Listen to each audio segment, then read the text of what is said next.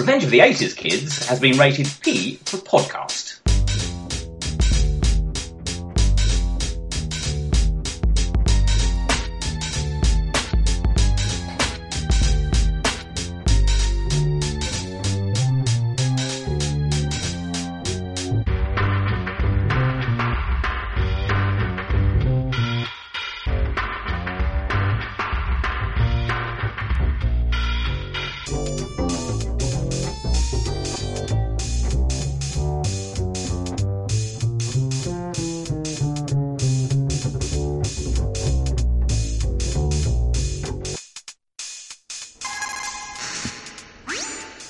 Snake, we have a problem. The problem is you're on holiday, so I've had to draft in a bunch of temps in your place. What Foxhound sent us is not what I would describe as up to snuff. Please, Snake, come back safe. I know you've only booked a couple of weeks in the Costa del Ocelot, but you know, wherever you go and whatever you do, things always wind up getting complicated. No, I'm serious, Snake. Two of those guys that sent us are, well, they're large. They'll never be able to crawl under any laser tripwires, and they were amazed to learn there is a sprint button on their game controller. The third, codename Drunk Giraffe, is refusing to eat his ration packs. You see, well, he's a vegetarian. At least one of them, codename Decomposing Rhino, likes the sound of his own voice. That's always vital in these missions we put together, and I have an expository monologue for him later that's longer than the LA phone directory. I think the other, codename Gaseous Walrus, has the look of someone who could be a sleeper quintuplet agent, and we know how he always liked those to spice up the mission. The only problem is that to turn him into a cyborg ninja is going to demand extra large robot torso coverings, and his stealth camo is struggling. Seriously, it's like looking at the Michelin man made from green jello. In short, Snake, I'd really rather you cut your holiday short so we could get back to business as usual. What do you say? Snake? Are you still there? Snake? Snake? Snake!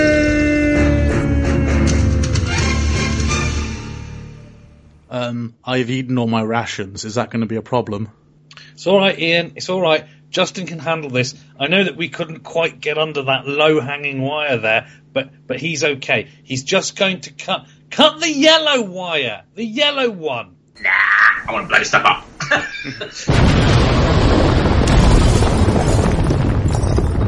Ah, looks like Justin won't be joining us for the rest of the show.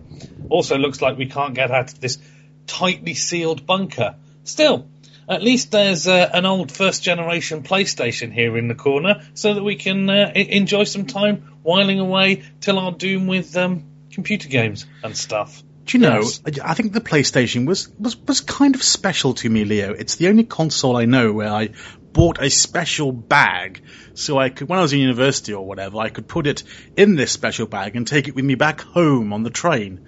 So uh, I've never done that with anything else. So I, I think there's, there's something slightly holy and mystical about this small grey box. Yes. When when was it that the first PlayStation was was was released? I, uh, I believe it was 20 years ago this year. Yes, it was 1994. Aren't we doing a little bit about the 90s at the moment? We are, I suppose we're getting ahead of ourselves leaping into the 94, but what the hell, I'm always, Well, always a yeah, sucker. the films of 1994 are to come, but yes, it, it has to be said that the 90s was a decade when uh, video games changed. Yes. Uh, this, I think I found the reason why I didn't visit the cinema very much this decade. I was inside playing a small box in which much better movies were on. Well, yeah, I mean, I don't know if that's I, don't know if that's a bit harsh, but uh, I mean, well, okay, so yes, there were there were not very many good movies in the nineties, but uh, one has to ask the question, and maybe we will later. Do we think that the advent of the new video game paradigm have an impact on on Hollywood? Because I would say that it, it possibly did, but we're we're getting ahead of ourselves. Let's just take a quick look at the the world of consoles pre the PlayStation.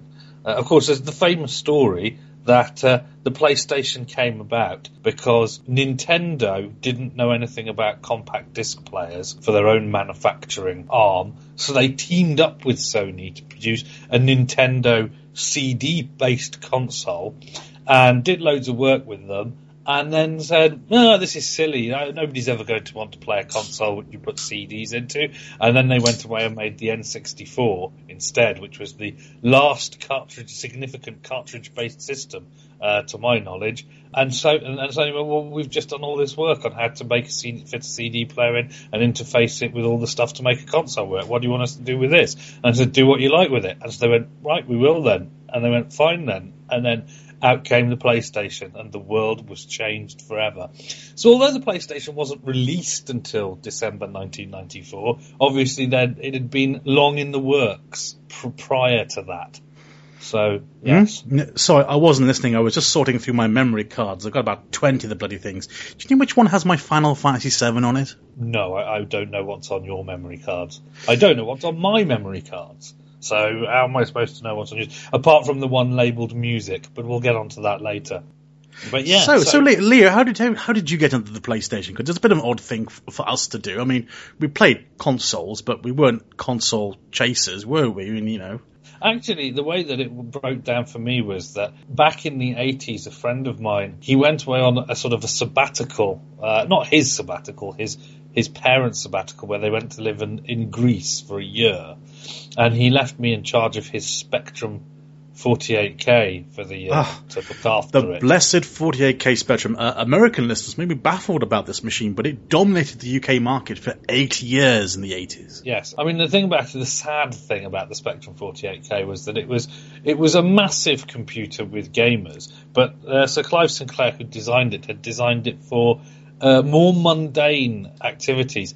And I think he wanted it to be taken seriously a business machine well, he did. He wanted it to be taken seriously as a business machine to the degree where you couldn't have more than three or four colours on screen at one time. It was actually hard coded into the hardware. Oh yeah, it was. That, so, it was. It was famous for the console called the Spectrum that only had nine colours. Well, yes, but it, it had. Yeah, but it was. It was very. It was very monochrome. I, I agree with you on on, on yeah, certain you, games. Oh yeah, no. Oh, most games were, were had a limited colour palette. You couldn't do much with it. So the Spectrum screenshot was always the one that you could pick out. You know, the, the computer magazines at the time had a Commodore screenshot, an Amstrad screenshot, and a Spectrum yes, screenshot. But, but you I could always tell the Spectrum screenshot because it was, you know, monochrome. And you know, that there's a certain theme here because I never, I never had a Commodore, but I had a friend who had a Commodore. I never saw him play it, but I knew they were out there. I knew Commodores existed, but all my friends had Spectrums, and I had a Spectrum. And I, I had the, I had the upgrade from the uh, 48. I went to the one 128. Whoa, uh, you know, loading your games in from your cassette. And you know, I think this is going to be a theme with the PlayStation. The Spectrum is not the best looking uh, platform in terms of your game quality and other things were out at the time contemporary to it that were better. But what it did have was just a chock lot of games you could play and games that came free with the, you know, Spectrum magazines that you could get. And there were tons of demos and everything else. So, in, in, you know, you could buy, there was one offer, I think, in, in Curry's, which was an electrical store, where if you bought a Spectrum, they would give you a box that had 100 Spectrum games in it, which is, you know, most of them are quite, you know, cheap rubbish. But it's, but some of them were alright. Some of them were genuine release titles that have been boxed into this 100 games deal. And you know, I think it's just the fact that, that, there's so many games out, and that was always, uh, I think that was Sony's trump card as well. It it had so many games, but let's not get too far ahead of ourselves your your points are all well made. I mean, yes, the Spectrum was there. I did briefly have a Commodore when it was a little bit late to be having a Commodore 64, but I I had one anyway. Um, but then when it came to actual games consoles, I think one of the things about it was that technically you could do more with a computer in theory than well, play games uh, on it. The Spectrum's trump card was that it was programmable with its basic language, uh, and you yes. know uh, you could have hobbyists knocking out games in their in their bedrooms, and indeed that is what happened. There was a sort of a period when uh, all the cool kids had either the Atari ST or the Amiga. I had an Amiga. I wasn't one of the cool kids. I, I, I was never a cool kid at anything, but I, I have a lot of affection for the Amiga. It was it was an all right system. It's it's gone now alas. But uh, all the CGI in Jurassic Park was done on Amigas, so there. Then there was, I mean, and then sort of there was a bit of a, a period when there wasn't really much going on in that because it, it was that period when uh, IBM PCs were becoming big and Apple's were becoming big, and so th- there was a sort of a, a, separation, a parting of the ways, because of course Spectrum, Commodore, Amiga, Atari ST, all of these things had, you know, a sort of a, a business face and a gaming face, and they were all in the same box. And I think for a while, PCs tried to be all business, and then you had things like you know the Mega Drive and the Super NES and all of that kind of stuff, and that was that was games consoles. But throughout all of this, computers were either for business, or if you were going to play a game on the computer, then that was something that you did because you were frivolous and childish. And I know, think there was definitely a perception that consoles were a child's toy. And you yes. know, it was always the distraction that well, kids are playing video games these are not out playing like we were when we were kids. It was probably a little incorrect at the time. I mean, it, it already migrated to students because when I was at university, we had a, a, SNES in the household, and that was played religiously. I mean, uh, Metroid Three and Rock and Roll Races and things like that. They were played endlessly on a loop by us. We knew those games backwards. Yeah, and that's I mean that was the yeah it, it was definitely there was definitely something about consoles up to that point. That they were always marketed. Well, the big two were Sega and, and Nintendo. It was all about fun and toys, and you know, uh, uh, you know, the the Nintendo with the Beatles and Sega with the Rolling Stones. You know, Mario was the the standard, and then Sonic was a sort of slightly edgier competitor, and that that, that was the world, and that was all fine. And then in 1994, out came the PlayStation when did you first get your PlayStation? When did I first get 96. 96? I believe, I believe it was Christmas 96. Right. right. But I played. So you would I, be the, f- the first adopter. Well, I played PlayStation prior to that because there was also a PlayStation again with the same guys in university. In addition to the, uh, SNES, I think we also had a PlayStation. It must have been fresh out at the time, and we were playing Time Crisis on there. We were playing Wipeout on there. I think those were the games of choice. I didn't get mine until 1998, and for very strange reasons at that. But yeah, I mean, I remember when they first came out, or I mean, it can't have been when they very first came out. It must have been shortly after. I mean, I suppose we got them a bit later in the UK than their official release date of 1994. I mean, I don't remember in 1994 seeing any sort of PlayStation stuff about in the UK because I was still, well, we were still in college at that point. I remember uh, distinctly in the second year of my college, which would have been 1996, going down to the local blockbuster to join up, and they had a whole wall of PlayStation stuff, and you could rent a console. They were keen to get people to engage with the console and use it, and you could rent a console. The irony of it being that in order to rent it, you had to pay I think almost the amount that the console was worth as a deposit. You got it back. But my thing was like, well, if you had that money sitting around to leave it for a weekend to rent a games console, if you had that amount of money just sitting around that you could bear to be without for two or three days, why wouldn't you just buy the console? Seems a bit silly, really, but hmm. there we go. Yeah, I mean, I remember Wipeout coming out and the big fuss they made about the, the soundtrack to Wipeout and the fact that they this is the the Sony's approach. I mean, I don't know who came up with this idea uh, at Sony HQ, but uh, whoever it is, obviously, you know, they, they they obviously haven't been as recognised as maybe they should have been. Because one of the things that they did was they went into nightclubs with these PlayStations and set up PlayStation rooms in nightclubs. Um, and that was the first time they were trying to send a message, you know. Well, you know, it makes it makes business sense because kids don't have disposable income; they have to nag their parents. Whereas, you know, that glorious eighteen to thirty-five bracket, disposable income, no dependence, you know. Yeah, uh, they got spare money for video games and DVDs. I mean, the main shops we trawled when we went to town were those places, the music shops yeah, in your so case, it, I tagged along. Yeah, so it's um, it, that's that's genius. But I mean, I don't think that you know, there's not many people in marketing who get that kind of "oh, you're a genius" tag. But that that was, you know, because it was such a simple thing, and yet nobody had uh, hitherto. I mean, Nintendo and Sega both managed to miss that trick completely you know, they were going for, you know, family entertainment and, and for the edgy kid with the baseball cap, respectively. Those were their markets. So like, yeah, there we go. Those are our markets. And you have pester power and nagging and, you know, cartridges and who's going to pay you know so much Uh, money for a game on a CD and all of this kind of stuff. Yeah, we think we can pitch this. We think we can get this over. Well, I think you know perhaps we are slightly ignorant of what was going on on the PC at the time because it wasn't that Doom had burst out as the first-person shooter of choice on the PC and things like that. And also, I don't know how it culturally goes down in Japan. Whether it was just a much more mainstream thing there, and they just had the wrong opinion about the West, where they said, "Oh, it's just it's usually young teenagers who play games over there, so that's where we'll pitch our market to over there." And Sony said, "No, no, no, no, no. It works here. It can work over there too. We've got all these games that are appropriate for more, you know, advanced uh, age playing and RPGs and so forth."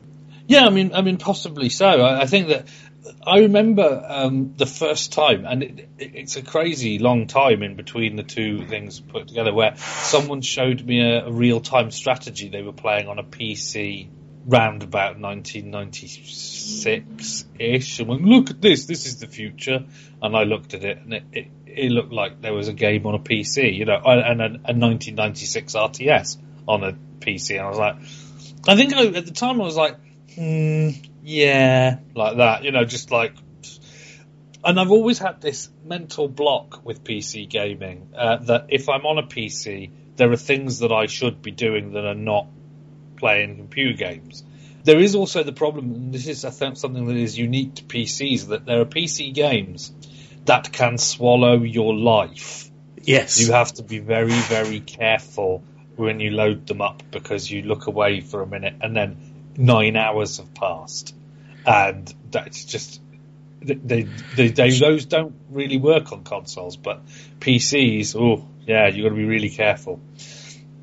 So I think yeah, in between all of that, there is there you know the console kind of slots in as a as a as a thing, and, Well- and yeah. it was, it was also, I mean, the, the comes to the PlayStation. It was something for everyone. If you want your, if you want your, uh, uh, real time strategy games, it has real time strategy. If, you want first person shooter, it has that. If you want RPGs, it has that. I mean, point and click RPGs were, were kind of dying out at this stage anyway. But you know, uh, and also there was a great yearning to want to have 3D as well, proper 3D, going dispensing with pixels and going for polygons. Um, so you know, I, I remember again my first racing game. I was never, I have very few racing games. It's never really a genre I got into, but I remember playing it and going, "My God, finally I feel like I have an arcade quality game in my bedroom." And at the time, it was probably true. Looking back at it, very quaint graphics, but that's always the way. And what sort of genres were you into? Because I, I did not. if you want the big sellers, you want sports. I never got a sports game. I was never really into first person shooter. What were you kind of into? Well, this is the interesting thing because I didn't come to that for the whole time. I mean, I, I remember seeing those PlayStations i i i in the blockbuster in 1996, and then I just, I mean, I remember video games, but I, I had this idea that video games, you know, had an Well- essential. What, what was it then? What was it that made you go from console? Eh, it's not really me. I've got more important things to do in my time to. I'm now going to go out and now I'm going to buy a console. I'm going to religiously check to see what games are out all the time and look in second-hand Well, there- bays there and things like things. that. First of all, I was um, out of college. Um, and so, you know, in theory, was going to have some money. They also did a price drop, which has become a feature now of the console generation. This was in 1998, so the, the PlayStation at this point was four years old, and they dropped the price of the console to, I think it was about 140 pounds or something, which suddenly put it within the realm of something that you, you know, as a, a man in your early 20s, you might have a bit of spare cash to drop on that kind of thing. You weren't going to spend £300 on it. Certainly. Oh, perish the thought. But 140 for a toy is expensive, but not outside of all the realms of possibility. And uh, they also brought out this game, or there was a software house that made a game called Fluid, which allowed you to layer loops together to make wambly ambient techno. And I thought, well, you know, I've always had an interest in piddling about with that kind of thing. This would be really cool if I could, you know, have a go on that. So I bought a console and I bought Fluid. I think they gave you a demo disc as well. And then, almost as if the stars were aligning, uh, the only job I could get straight out of college was uh, a te- out of university, uh, stay in school kids, uh, was uh, an, an, a sort of a customer service assistant at Blockbuster Video. For people that may not hours- remember, remember Blockbuster Video, they were a rental DVD store. Yes. Well, in fact, at the time they were a rental video store, and they had a wall of PlayStation games, and you could have a go on those. And and you know, then I started to discover that you know pre-owned prices. And I was like, wow, if you could go into the place and get pre-owned games for a fiver or whatever it was, and it was that cheap. And so I picked up a copy of Tomb Raider and. And Armored Core, and and, and, and, and, basically I Oh, was yes. a PlayStation owner. I mean, Um, they sort of get you somehow, and then that's it. And they also have the very clever idea of once a game's sold so many copies, it goes platinum and gets dropped to half price. Yes, indeed, that was a thing that happened, and so you know you then start working on your games library, or you know, I mean, you, know, you don't really think about it, but you you sort of by accident kind of almost fall into buying more games. I mean, that's one of the the big things that. Um, there's been a lot of debate of recent times about, you know, the pre-owned market and its place in the console landscape. And I think what people don't understand is that people actually do, I myself and one of them, take into account the pre-owned price range catalogue when they consider buying the console in the first place. That's why I'm not an early adopter because why am I going to run out and buy a console that's got like 12 games, all of which, you know, are 50 quid a pop? Whereas I might buy a console if there's a few new titles that I would like to play, but there's a hmm. vast library of games, all of which are, are pence. And that's that, you know, that's possibly just my way Well- of doing it. And they do eventually sell you a new game. You do buy a, you end up buying a new game. So they wouldn't have that new game sale if it weren't for the pre-owned coming first. It's yes, I mean it's game developers obviously loathe the second-hand market because they don't get any money out of that as far as, as far as I'm aware. But um, it, the thing is though, it was kind of a trap because so many of these games people would play them, and if there's only 13 hours of gameplay there, they would finish them and hand them back in and trade them in for something else. Uh, and there they were. It's a it's a fraction of the cost of your you know, you had to seriously love a, series and seriously favour a particular development house before you would make a point of going out and, and buying fresh off the shelf brand new copy games to support the dudes you li- you loved. Yes. That's that's uh, that was my experience. I mean, There was certainly loyalty there. My goodness, there was loyalty, and it was also it was the fact that this was a time where there was an influx of a lot of new IPs. There were a lot of new new games. Newness was not a thing to be feared. Demos were everywhere. You could just try things, see if you liked it. Oh, that looks all right. I'll go get one. And uh, yeah, so a lot of these things not were not new, not ongoing series. They were new stuff. There was there was an Abe's Oddysee demo on the PlayStation I got, and I loved that demo. Went out and bought the game, and it was fifty pounds, and that was a lot back in my day. And it was still of a time where you bought a game and you played it for hours, and then you probably played it again to unlock the thing you didn't quite get the first time. These days, I can't quite do that anymore. I think I've kind of lost that. I've lost the eye of the tiger, Leo. Um, but dear. yes, um, but you know, I mean, over time you you build up a, a bit of a collection over the years. That that that original PlayStation, very dear thing. And to return to my earlier point, the PlayStation is uh, compared to the things that are out contemporary to it, was not the strongest it, uh, in terms of technology. It wasn't. The N64 was a better machine in terms of power. Uh, but what it did have was just a chock lot of games at an affordable price. Uh, so, and you know, you, you could carve out your own quiet little market. I never touched a sports game. I only ever bought one first person shooter in my life. I never was into RTS, but I was into my, you know, 3D adventure, I was supposed to call them adventure games, wouldn't they? Uh, third person Yeah, adventure, okay. yeah. Things like that. I was into those. I was into my, uh, JRPGs because I played Final Fantasy VII. I think my brother got it for me for Christmas the same year I got my first PlayStation. That was it. The three games I had was Colony Wars, uh, which is a space shoot 'em up, and I had Tomb Raider, and I had Final Fantasy VII. My goodness, I played those games endlessly. I love each of those series. Uh, and uh, curse my brother for getting me Final Fantasy VII because it made me care, care so much about the Final Fantasy series, and it proceeded to just whack me in the nuts with a hammer every single successive game after Final Fantasy VII. But the Really? high, well, eight was all right, but it was tremendously grindy. Nine was all right, but I never found any any passion to ever replay it ever. Ten. 10 has a certain, yeah, but I've, I have replayed that once before, but after that, it start, I, I have not finished 12. I hardly got anywhere. Oh yeah, I, there was definitely a point at which it jumped the shark, definitely. Yes. but um, And now I care No, about, I shouldn't care about this. Why should I, why should I go see the Spirit Within movie, Final Fantasy VII Spirit Within? I'll come out going, oh my goodness, it's, that, that movie, it's gonna sink square. This is so depressing. How did that happen? Yeah, and, this is my experience of Final Fantasy VII. I think I was a victim of people hyping it up too much. They were all like, "Yeah, this is going to, you know, you're going to find this awesome." And I played loads of it, and I was like, "I'm really, this is just wandering about and then pressing a button every so often. I can't." I'm, uh, Well, that's pretty think, much you every know- game in a nutshell, I think, really, isn't it? no, but I think it, it, it it's when if it's a surprise, maybe you get. I mean, I, I have played JRPGs which I like and have finished. In fact, my JRPG series of choice was uh, there was a series on PlayStation Two called Shadow Hearts, and I played Shadow Hearts uh, inside out and back to front.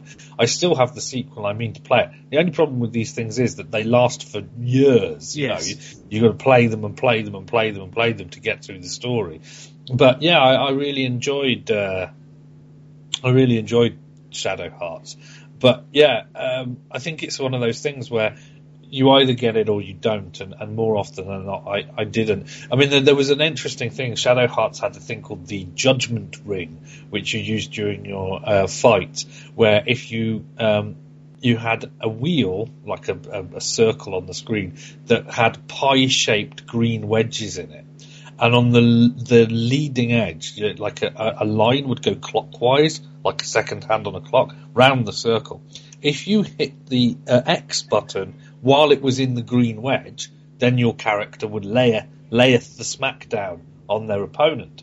But if you managed to get it, there was a little red leading edge on the anti-clockwise side, you know, the furthest edge of the wedge. If you got it in there, you got an ultimate punch and it did more damage. So the idea was to hit it, you know, as close to, if not on the large, you know, the red wedge bit as you could so that you could really power through the, the enemies. And that added an extra sort of something you could do rather than just select, am I fighting? Well, am I you, you're doing What am I Final doing? Fantasy the series. I mean, plenty of Final Fantasy games had certainly had it, you know, between characters there are different mechanics that could that could power up your special attacks and things like that. That's fairly standard. I mean, yeah, they had the Judgment Wheel that was their stick, but uh, the, the variants of it are, are pretty much to be found everywhere. I mean, it was, it was just about, I, I played Final Fantasy VII, I played it through to the end, and my goodness, it was a long, epic journey to do it. And then I played it through again, and the beginning I was like, oh, it's, the, the story, it's all there at the beginning. I didn't appreciate it at the time. And then what happened after that was I got the Game Genie, a sort of uh, hacking disc thing. And I, I wasn't into like making my characters invincible, because that's just dull. Why would you want to bother doing that? But I was really into some of the really cool hacks you could do, like putting characters into your party that aren't supposed to be there and, and leveling those up beyond the point you're supposed to have them, and having special Joker commands to take them in and out of your party so you don't get a crash. And you know the the the forums for like the game genie had like tons and tons of really cool hacks about skipping this or doing that or yeah, there's another cool thing you can do in this game and and then one day, for some reason, they just wiped their forums, and it was it was a complete gut wrench that I'd lost. I, I, thankfully, I wrote some of them down on pen and ink before this is before the age of printers. Lady Disney, I'm lying, it's not really, but you know, it, it was such a gut that this was taken away from me, and I've, it was a very basic form of modding, is what I would see it as now but it really gave me a, a serious joy to play through it the third time and like have the character that's supposed to die in your party throughout was just such a sneaky thing for me to do that I buzzed with joy for it. Or having the principal villain of the game in your party throughout. Ooh, I've hacked the game. Yes. So I mean, but the, so I mean, so that's that's the JRPG thing. I think one of the interesting things for me was one of the things I didn't appreciate before I, I played Tomb Raider, I guess, is that the three dimensional block pushing sort of that that genre of, as you say, adventure games. When you put first encounter the character in the three dimensional space, you're like, wow, this is a, a completely new form of storytelling. It's crazy, and Yes. you know, you become involved and immersed, and it, you know, in a way that you, uh, sorry, never were in two dimensions. When you had the old platform games on the old consoles, didn't really work the same way. Uh, and I never played Doom. I've still to this day never actually sat down and played Doom. It's not really my cup of tea. So Yeah, I suppose it was a, even think- more impactful at that point. I mean, I, I never played Resident Evil, but I can totally understand why people on the PlayStation were totally into the Resident Evil. But you know, it's it's because most of these 3D um, adventure games, I'll be honest with you, Tomb Raider, she steers like a cow, and it takes a bit of know-how before you can master her to move around like a fluid, brilliant gymna- gymnastic uh, about the uh, game world. But there's the whole thing about you know being in a confined space with an enemy coming towards you and you're pulling out your guns and trying to get it down, and that beat of tension you might get from that, or from a surprise attack, uh, or from the fact that the zombie gets up the floor again and you're low on ammo. Uh, those sort of that ad- adrenaline, you can hear your heart going. Uh, just with just with the thrill of those little moments, uh, which I don't really get. Mind you, I've kind of really fallen out the, console universe altogether. But anyway, story for another time. Basically, I, as they say, the Tomb Raider, the, the, thing, the thing at the time they said about it was there's no game before which makes you feel like you're actually there. I mean, which is interesting because one of the things about it is that on the one hand, your brain is filling in the blanks, but like you say, there are a lot of blanks there to fill in. Like, why you can't blow a wooden door apart with a rocket launcher, and you have to find the key. You know that kind of thing. But the whole point is that at another level, your brain is going, yes, but it's an analogy. It's not real. Yeah. You know, you know it's not real, but the, the immersion is still there. In fact, it could be some interplay between, you know, the game world rules and your knowledge of reality that causes the immersion. Because the more realistic they tend to make these things, or at least the more they push a particular piece of hardware to be realistic, the less realistic it seems to become. Uh, in a, a masterstroke of irony. Like as she was able to climb ladders and crouch and do lots of things that she'd never been able to. They, you know, the programmers put more and more things in that she could do. The more and more ridiculous it seems she couldn't blow a wooden door off its um, well, could I have, could I have my my Tomb Raider rant? It, oh, Yeah, it'll be brief. Okay, well, Tomb Raider is also the game that taught me that game reviewers are untrustworthy bastards. Because were- at a time, a, a new Tomb Raider game came out every year, and you know they were a UK company, and you know uh, I I I bought official PlayStation magazine all the time, and uh, as that was that was based in Bath, I believe, and I lived in Bath at the time. So obviously they get a lot of access to the core studios. They would up talk uh, Tomb Raider all the time, and you quickly see the pattern these falls into, which is this: Tomb Raider game comes out, and they they say it's the best thing ever. And then after a few time has died down, because you go get, get the game and you go, yes, it's all right, but I can see problems X, Y, and Z with this. And then a few, a few months, cut a few months later, and of course, you know, it's out on platinum, and now they're re- regrading it. It's no longer a 10 out of 10 game, it's now a 7 out of 10 game.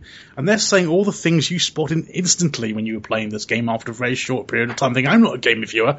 How come they didn't pick up on this? They must have got, and naively I thought, they must have just got overexcited about it all. Um, and so you see this pattern of a two minute game coming out and going, oh, this fixes all the problems we had with the previous game. And then a few months later, it's like, no, well, there's a new game coming out and this fixes all the problems we had with the previous game. So it's kind of a cycle going on there. And the, the knuckle down point was when you had Tomb Raider 5 Chronicles coming out the same year as Final Fantasy 9.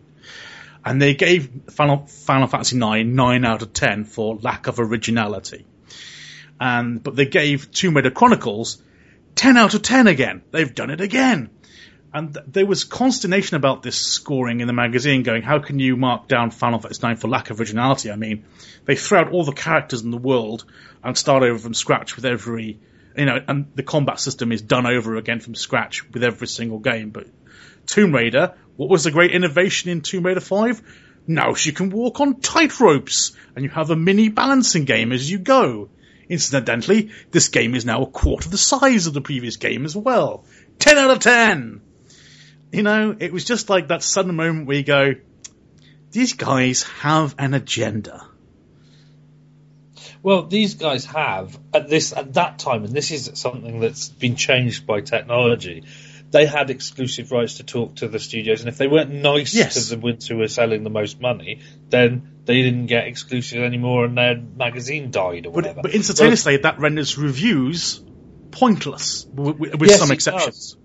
Yeah, which it, which it does, and that's why. I mean, it's interesting that you know all of this console stuff happened the same time as the internet, because now you can. I mean, the problem is with the internet that you can find uh, supporters for just about any opinion, and in the latter day, you know. Um, Assassin's Creed 3 is widely uh, revered, uh, widely uh, regarded as the red-headed stepchild of the Assassin's Creed series. But if you want to go and have a scratch around, you can find people who go, it's not that bad. I mean, come on, it's actually pretty good. In actual part, it does some really things really well. And yes, there were glitches and I mean, I was playing Assassin's Creed 3 the other day and I fell through a rock, unfortunately, because I approached it in the wrong angle and end up getting wedged. My foot got wedged in it, and then I couldn't get out. I was wiggling around trying to get him to jump out of the rock, and ended up falling into the rock, and then falling forever, and desynchronizing and resetting the game. But you know, this is this is the price you pay for, like you know, the grasp. You know, the reach exceeding the grasp. It, it, it's it's a game that's horrendously ambitious, and and and that's what they, they got for that. They tried to do too much at once, and it it kind of suffered a little for that, but only a little. Remarkable in many other regards. And the thing about it is that the internet, some people will say it's terrible, and other people say I quite like this actually, and that that means that you can you can just have your own opinion and then go and find people who agree with you, and that kind of works, which renders reviewing redundant in a completely different fashion because the game studios no longer have. I mean, they have their official toys. They have like IGN and things like that, where those people have to do what the old journalists had to do. But then the problem is that the review consumer has so many more channels on which to consume reviews, and they can't buy all of these people off. So, hmm. you know, it's, it's, it's, But- it's all kind of become level, a But- level playing field. Let, let's sit back and the, the PlayStation era. It was so nice if the world just kind of technologically froze at that stage for purely selfish reasons, because it was a time where we could have UK game developers. There was Core, they did uh, Tomb Raider, there was Psygnosis as well. They did they did Colony Wars, they did Wipeout, and you know the, the my I've got a brother-in-law who, who was a video game where he, he worked on. Oh, it was a Ghost game, and that he was another game he worked on. But there was uh, was that, was that Ghost Hunter, was it? it was Ghost Hunter, but he he was a bit miffed. It was marketed incorrectly in his opinion because they marketed it like a like a scare game when he actually wanted to be marketed more like a Ghostbusters kind of comedy affair. I think I will have to get the inside scoop. He was also he also did uh, the Beast Wars, which was a Transformers game. And Right. uh, they, they, a bug was discovered quite late in development. Basically, meant they had to take out like two thirds of all the enemies. So that that went to press not quite as he would like it and found it very disheartening. But we had UK developers, and they're all gone now because they just can't compete in the in the, in the market of of the, the these. Con- they got bought out by their American, larger American friends. North? They're were they? Scottish. They're Scottish. They're Scottish to this day. They're still around. Grand Theft Auto, Grand Theft Auto is often they say the reason it's so scabrous and satirical of American culture is because it's produced by Brits. yes, Rockstar has other studios, but the, the Grand Theft Auto studio is British. Yeah, but also aren't they famous for, for Grand Theft Auto kind of being their only premium dog they have? Um, the other other titles not necessarily being as crash hot as that, that one great IP. I mean, Core, Well, Core has a. because, has that's the same. because if you stand anything next to Grand Theft Auto, it kind of looks a Yes. bit shaky. well, a, Core has a similar problem with. sells a lot of units, and um, sure, I've got another game on the go at the moment by Rockstar that uh, that there are other Rockstar games that do fine compared to Yes, you know the behemoth. I mean, uh, who wasn't playing Grand Theft Auto on the old on the on uh, PS on PlayStation PS2. 2. Grand Theft Auto 3 was the one. Yeah, I mean, oh, let's let's let's wind it right back for a second because we were going to take a moment, of course, to uh, reference the gag at the beginning of the show. I think that one of the things about um, this, and it's kind of evolved. You know, in the eighties, people went to the movies to to get um, you know a story fix, and in the latter days, television has become the vehicle for great storytelling. But in the in between time, people looked to computer games. I mean, you've already talked about Final Fantasy VII, but of course the the the monster storytelling moment of PlayStation was, of course, Metal Gear Solid, which was like it's like playing an action movie. It was. In retrospect, it's not like playing an action movie. but it did a very good job of, of fooling us. I mean, taking the Metal Gear Solid series as a whole, uh, I still think this is the best one. I think it had the correct balance, just about between cutscenes and gameplay, because cutscenes have become sprawlingly long epics. I mean, Hideo, he really needs to have an editor to say, no, you, you can't put out a game that is going to take nine hours to watch just in cutscenes. That's ridiculous. Uh, there's too much story to tell, and quite frankly, your twists are too convoluted. But Metal Gear Solid was just about right. By the time you get to the seriously strange, wiggy stuff, you know, where it turns out the uh, spoilers, everyone, the principal villain is your clone twin brother and things like that, and there's all been a conspiracy and you were sent here deliberately, la la la la la, um, is all in the latter half of the game. Uh, pretty much just before we get down to the final set set full of fights, so it's like the revelation backloaded. But before then, it was just so cool the way it just kept going deeper and deeper into this world, and revelations just kept coming and coming and coming, and it looked so good, it sounded so good, and uh, you know, it was also the fact that it was a sneak 'em up. It was uh, about avoiding fights for the most part, apart from some certain set pieces that were in the game. Uh, it was it was like it was as you as you told me once. It's more like playing Pac Man. It's about avoiding the ghosts, whilst you go about your business rather than confronting them and mowing them down with bullets, which had been you know the contra solution to uh, bad guys in games up until that point. Yeah, I mean, w- w- one of the interesting things for me is that I played Metal Gear Solid. Well, well, famously, this is one of the Leo and Ian moments, uh, watershed moments, when it came out and we went to Blockbuster and hired it. I went to yours for the weekend and we spent the entire weekend playing the game. And then, you know, you're pushing it to the point. I was going to have to get a train home, and we were pushing it as far as we could because we wanted to get to the very end. And I think what what scuppered us, although we th- did we get to the end? I think we, didn't. did. We didn't. But We we didn't. didn't. We didn't what finish. scup- what scuppered us was the fact that the cutscenes were so long, and we were sat there during cutscenes going, you know, as many people have since, going, "Come on, get on with it! Yes. return us to the game." Because yeah, we had we had we had Liquid Snake go, ah, you're falling into my trap, ha ha ha, you've primed the missiles, you haven't disarmed them, ha ha, oh good, here we go, fight scene. But no, instead it cuts to some stock footage of a lab going, back in the early 70s, genetic experiments were carried out. He's going into a full lecture explaining what's really going on, and it's like, just get on with it, my god. Yeah, so that was, but, but yes, so I mean, we, at the time it was really amazing, and at the same time as this came out, another studio had kind of got wind of this stealth gameplay mechanic, and they brought out a game called Syphon Filter, Oh, which has always been seen as the second string, you know. Oh, it's definitely wet. the, the inferior Mega Solid game. Undoubtedly. Although it's strangely- cheeky in places, but it's definitely the inferior. Well, although in the thing about it is Syphon Filter itself is is yeah, it's not a it's not as good as Metal Gear Solid is, but Syphon Filter Two has a much is that that is far more like playing an action movie. Um, and the other thing about it is that you hold one of the shoulder buttons and your character kind of goes into sneaky, sneaky mode.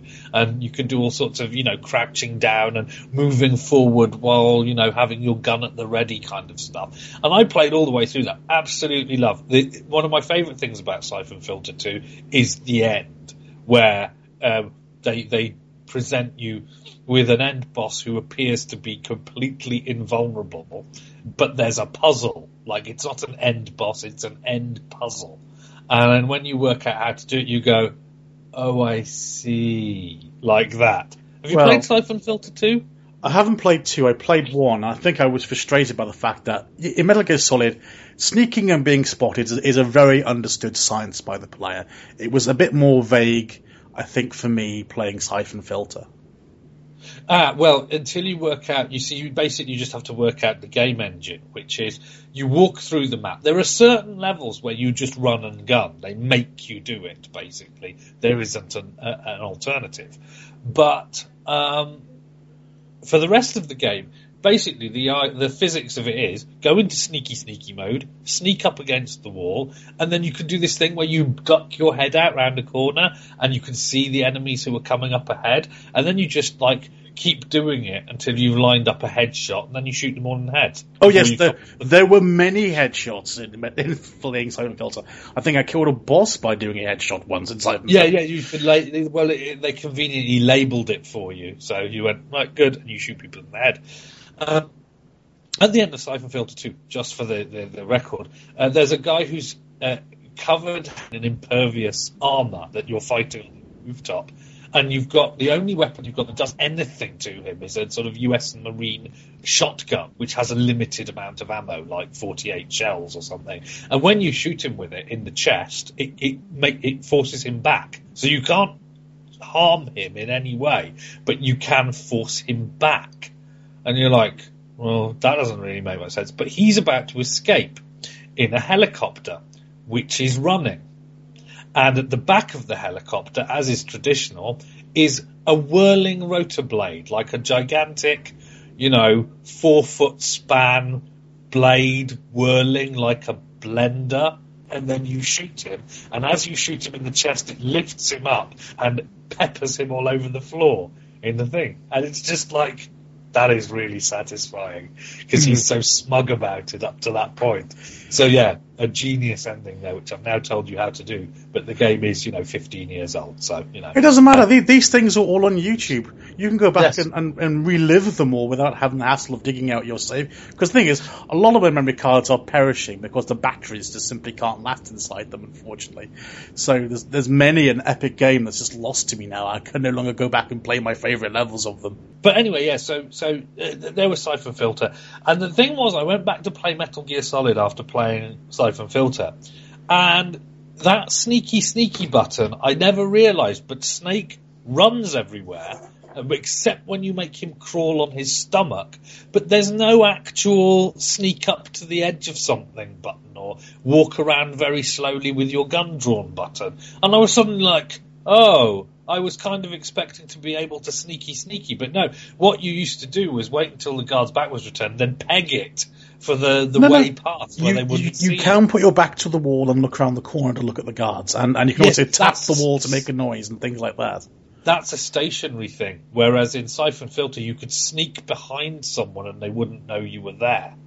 Um, and that was a key difference. Like suddenly you realise. So if the scales fall from your eyes, this game isn't perfect.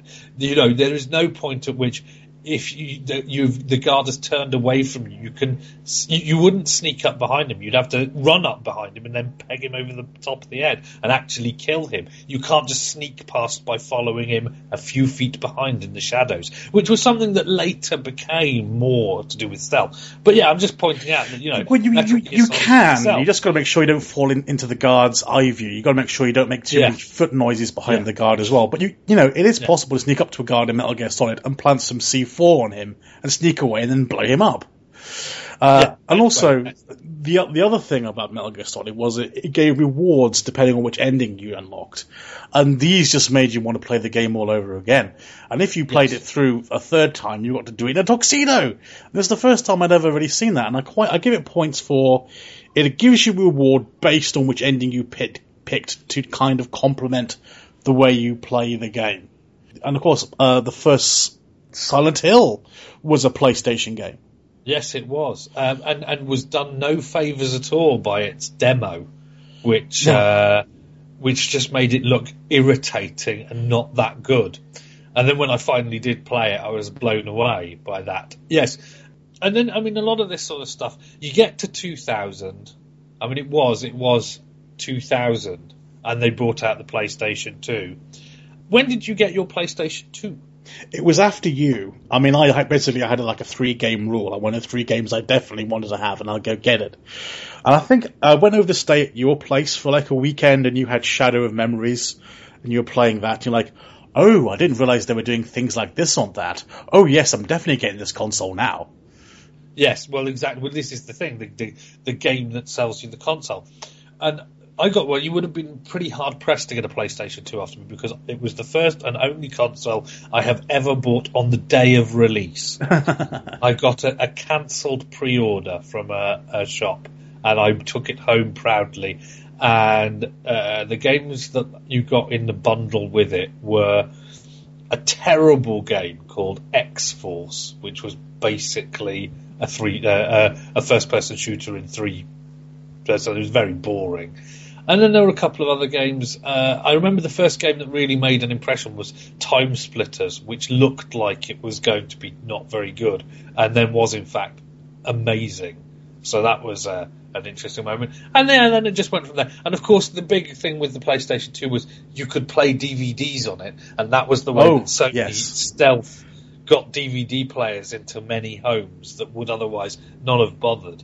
Um, and one of the reasons I think they're having such a tough time with the HD formats now is um, much apart from the fact that people don't want to consume media particularly that way, but that I remember putting the DVD into the PlayStation and pulling up the DVD and looking at the DVD on the television and being like, it's so clear. You know, Yes. like you suddenly don't, I mean, you look at a video cassette then you just go, ooh, muddy. Yes. Um, and, and just stuff like that. Then you suddenly realise you've been watching television with one eye closed for all this time. It, it was it was we, I I love my the built-in DVD player on my PlayStation 2 so much. I went out and bought the third-party remote so I could. yes, I did as well. Yes. Um, yes, that was my opinion. I mean, the thing is, um, just to have a little side conversation here. I think another reason that you know the Blu-ray is not taking off like the rocket like DVD is, is that you know not everyone has a television or a surround system that you can get the full benefit out of out, out of that quality level of quality. It's a lot, you know, that's a bit more cutting edge. You've got to be a, a bit of a bit of a geek to have your home system set up that well. Uh, and also, it, you know, we got rid of cassette and we embraced CD. We got rid of video cassettes and we embraced the DVD. And I think people aren't quite sold on the idea of getting a whole new CD type format. I think that that's Well, it's. I, I do. I mean, you know, I've seen things in HD, and yeah, it's a little bit better than DVD. Yes. But one of the things that really is, and hardware it's not the quantum leap from video to, to DVD, No. is it though? hardware manufacturers really don't give a stuff. They will sell you and have, for quite an affordable price, a DVD player with an HDMI cable that upscales. And generally that does a fine job of turning DVDs into HD. It's not, you know, perfect, but it's, But anyway, it's oh, uh, doable. Uh, And that's the thing. There is no reason, and that's why they're having such difficulty. But DVD, oh my gosh, the first time you saw things in DVD, and you, I mean, this is one of the questions I was going to ask. I mean, DVD making films easier to sort of appreciate at home in a higher definition, and games consoles leading this narrative, plus the internet, plus you know, all of these other, and the advent of CG special effects, all have a massive impact on, on the cinema. And it's interesting that it only really hit right at the end of the 90s. The, the 90s are very much a growing pains time, and that the, the console helped us get through that in a way, I think. Well, you know, I think we we were all kind of culturally programmed to understand the Matrix by the time it came along, because we've been playing simulators for some time of you know being put into another world where we were a superhero. So, uh, oh, but a trivia question for you, Leo. See if you can guess this one. What is the game that I bought when I went and got my PlayStation 2? What was the first game that I owned my PlayStation 2? Was it a sequel to Soul Reaver? Well done. Well, maximum points. Soul Reaver 2. My God. Yes. That was a fun Christmas. I just marveled at that game. How, how is this going to make any money? I was looking at thinking it's like, I, I understand, I understand it because I'm obsessed with the series. But anyone else is just going to feel like they've been talked under the table. I mean, I think we've sort of covered the sort of early days of consoles and kind of tipped over into the PlayStation 2. I think this is ground to revisit in the in the, the, the later 2000s. I mean, we've talked a bit about um, that kind of thing, but yeah, I mean, it can't be underestimated. I, I mean, I didn't really recognise it at the time. Now that I come to think about it, We took it for granted, certainly.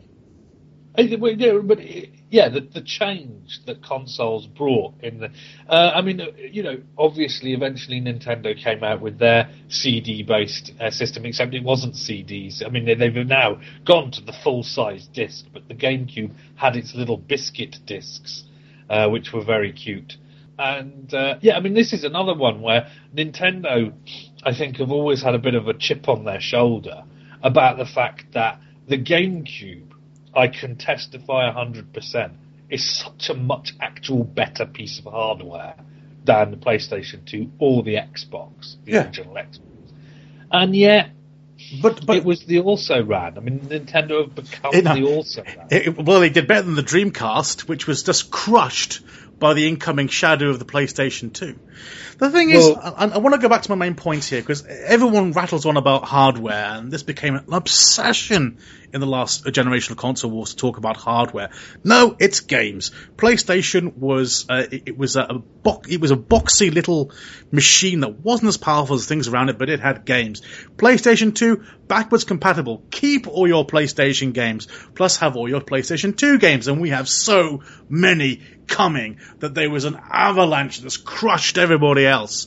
And then when it came to PlayStation 3, all of a sudden, Sony just fumbled the ball. I was as big a, a Sony fanboy as you're likely to find, and even I was going, I don't think I'm going to get a PlayStation 3 this time. I don't know what I'm going to do. I mean, Xbox used to be the great Satan as far as I was concerned, but all of a sudden I was, I was it was seeming like a highly attractive proposition.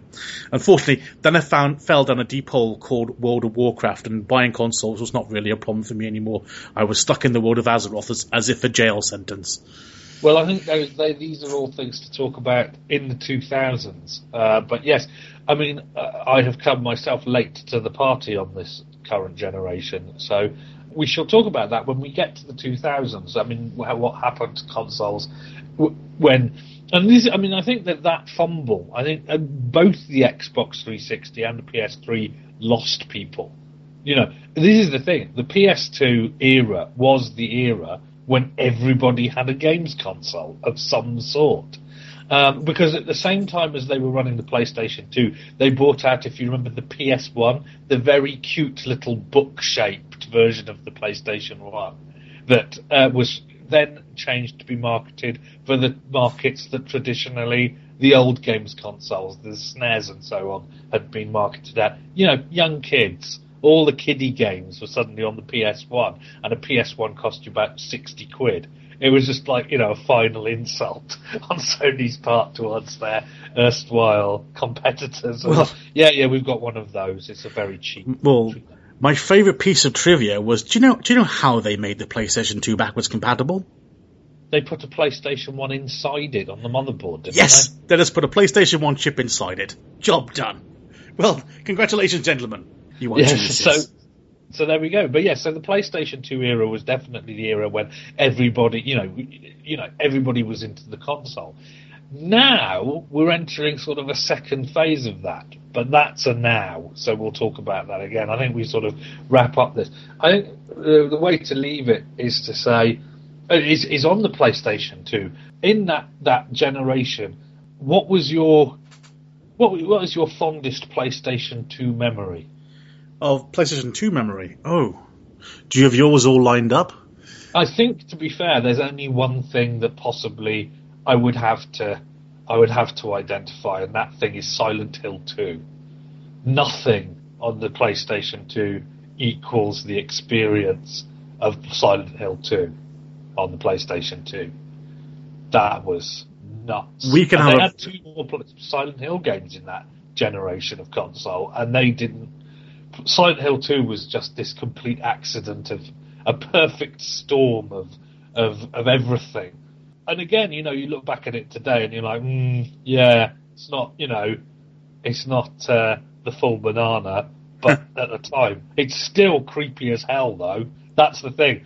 They sacrificed, they used all of the hardware and shaped it into this experience that even though you recognize the limitations of its hardware today, you're like, still scary though. Yeah. Still works. Unsettling. Still. I think we can talk more about that as we get there. For me, it's harder because, you know, there's Legacy came, but that's because I'm a fanboy. I don't necessarily put that down to hardware. It certainly wasn't because of gameplay. Um, I, I did play Metal Gear 2 an awful lot. There were Final Fantasy 10, I put the hours into that one. I think I played that through twice. I need to go away and have a look at my con- my console collection again. I have not played the PlayStation 2 for quite some time, I'm afraid. That's a very sinful thing to, to say to round off this podcast, probably. But, oh, Yeah, I mean, end of gen. Oh, I think to be fair, that that we probably share a moment over Grand Theft Auto something. oh yes, yes. Uh, Vice City, I still stick though. I, the. I still go back to my Vice City and my Grand Theft Auto 3 save games just to go cause mayhem.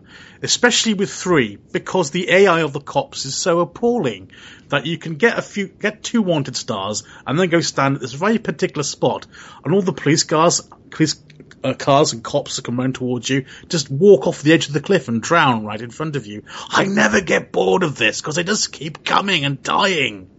But yes, I think that Grand Theft Auto 3 in particular is the was the clarion call of the what as what has become the current generation. Because the other moment that I've got that I've still got that I'm actually even replaying sort of at the moment is uh, Canis Canem Edit, uh, known as Bully in the US, which uh, is the sort of school days Grand Theft Auto awesome game, but not. It's weird. It's not really of that generation. It's of the next generation, even though it was on the previous generation's hardware. No, Silent Hill 2 is quintessentially PlayStation 2, and Grand Theft Auto 3 was that moment. I mean, I think the moment where you realise in Grand Theft Auto 3, wait a second, I don't have to do the next level.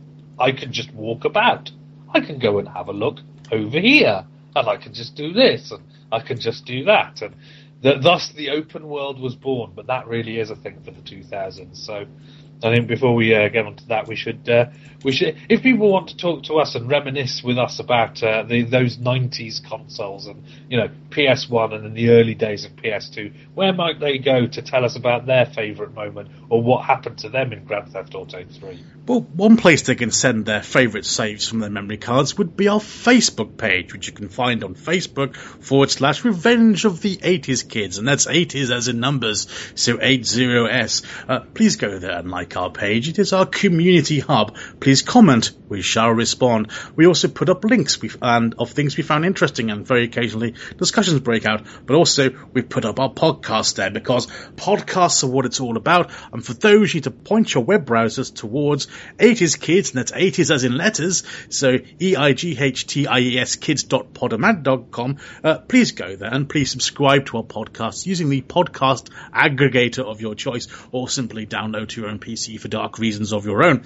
However, this is only where our most recent podcasts can be found. The legacy of podcasts can be found on leostableford.com, which uh, is also uh, where my blog is. So that's got all other stuff as well, but it's definitely got the archive on. Um, I'm actually at that very moment where work may commence shortly on the proper archive, which Yes. will have a permanent home. Which- But from my blog, you can also get to um, uh, other places such as uh, my work, which is curiously um, appropriate this week. Uh, I'm writing a novel on Wattpad at the moment called The Elias Anomaly, which uh, is set inside a gigantic. Uh, well, most of it is set inside a gigantic virtual reality sort of theme park, open world type experience, um, and, and talks about some questions to do with that. So I- yes, I, I also believe we've we nearly reconstituted Justin from an earlier game save, but uh, he's not quite with us yet. So perhaps you could point us towards where we can find him on the net. Well, you can find his, examples of his work at DeviantArt under the name Justin Wyatt, and uh, hopefully, yes, we'll have managed to put him back together properly by next time. But uh, until then, uh, I, I feel in the mood to go off and twiddle my thumbs uh, in the direction of a television set with brightly coloured explosions. So I might go and do that. Um, I too will find some nefarious game related post podcast activity to do relevant to the t- topics we've discussed today. Um, so now, farewell and uh, game over. Game over, man! Game over! Game over!